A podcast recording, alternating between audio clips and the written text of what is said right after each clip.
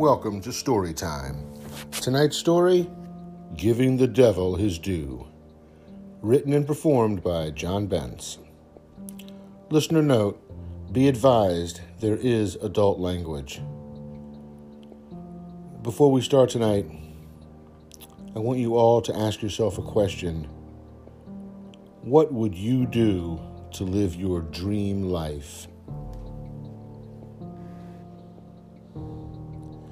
It was a regular night. I was on my way home from work back to my lonely apartment. Long red light gave me time to think. Life wasn't really happening for me. Being a lowly assembly tech at Franklin Robotics was not my idea of a dream job. I guess it's like that old John Cougar Mellencamp song says Life goes on long after the thrill of living has gone. So true. The light turned green. Normally I'd go straight through the intersection, but the car turned itself right. I mean, the steering wheel turned on its own. Nearly broke my thumb when I tried to fight it. It's fucking weird. The, the car took over after that. I was merely a passenger.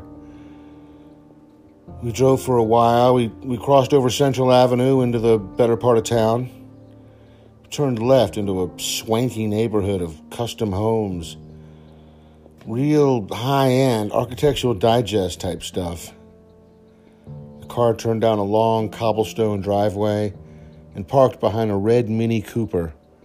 I got out of the car, and two small children, one girl and one boy, came running out of a beautiful, rustic, mission style home, excitedly yelling, Daddy, Daddy. I said, Whoa, I'm not your daddy. The boy hugged my leg and said, Oh, Dad, you're always joking. I looked down, brushed the dark curls out of his face, and froze. He looked just like me when I was a kid. The image. What the fuck is going on? then each child grabbed a hand and pulled me inside. At the last second, I turned and saw not my old Toyota Corolla but a new Lexus sitting in its place. In the kitchen, there was an attractive brunette woman in her 30s wearing jeans and a t shirt and a white apron. She was stirring a crock pot and singing like an angel. The smell of a perfect pot roast filled the air. Hi, baby, she said without turning around. She brushed her long hair away from her face, lowered her shoulder, and angled her cheek out like she expected me to come up behind her and give her a kiss. I couldn't. I just stood there, dumbfounded. I started to feel changes in my body and mind. I felt thinner, stronger. New memories started flooding my, into my head. Better memories, happier memories. I, I recognized her.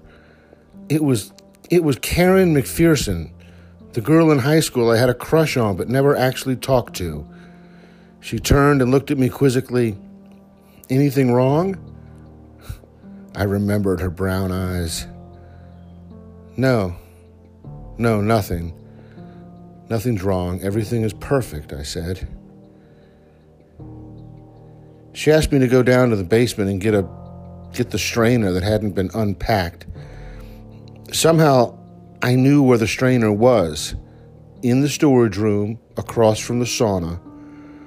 On my way, I walked past the most luxurious man cave I'd ever seen. Thick wood paneling, high end sports memorabilia, plush theater style seating, pool table, poker table, vintage pinball machines, fucking Ms. Pac Man machine from the 80s, huge TV a wet bar, a fridge. Really nice. Obviously, I am dreaming, or I have fallen into some kind of alternative universe. A universe where apparently I, Walter Lennon, have caught all the breaks. Either way, I have no interest in waking up. Dinner was the most delicious roast pot roast I'd ever had. We talked about the kids' school and sports. The dining room was traditional. Little Walter and Catherine were perfectly well behaved. When we were done eating, Karen reached her hand across the table and we held hands. I looked back into her eyes, like pans, I always thought. She leaned forward and smiled at me like, like I made her so happy. After dessert, I got up and go to the bathroom. Walt Jr. and Kathy were working on a puzzle on the living room floor, and Karen, the girl, now a woman I was too shy to talk to in high school, was clearing the table and putting dishes in the dishwasher. I'll do the rest when I get out, I said. She looked at me like I'd spoken Chinese. I got into the bathroom, which was tasteful and immaculate. It even smelled nice. I looked in the mirror and was startled to see the devil himself looking back at me. Impeccable in a light gray suit, like Daniel Day Lewis with horns and scaly lizard skin. Did you think there wouldn't be a catch, Walter? He said, sucking his forked tongue through his red lips. The devil? Really? I don't believe in God, so why should I believe in you? The devil. you don't even exist. The devil adjusted his tie. His neck and his face turned scaly and slick. He grew in the mirror. And neither does any of this, he said while closing his eyes. All of a sudden, I was back in my old filthy bathroom.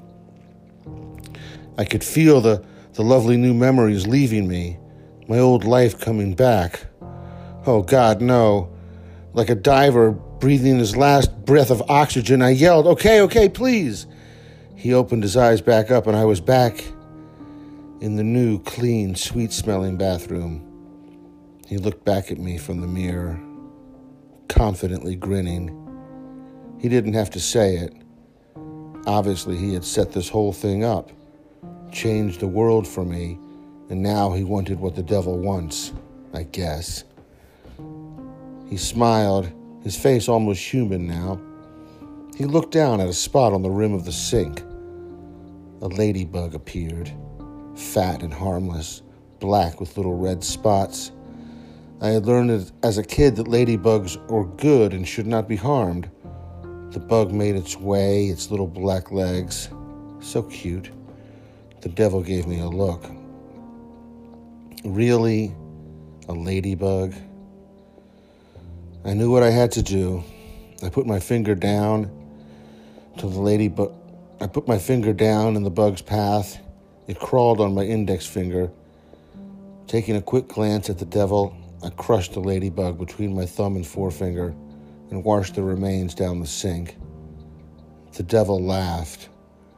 Oh, Walter, we're going to have so much fun.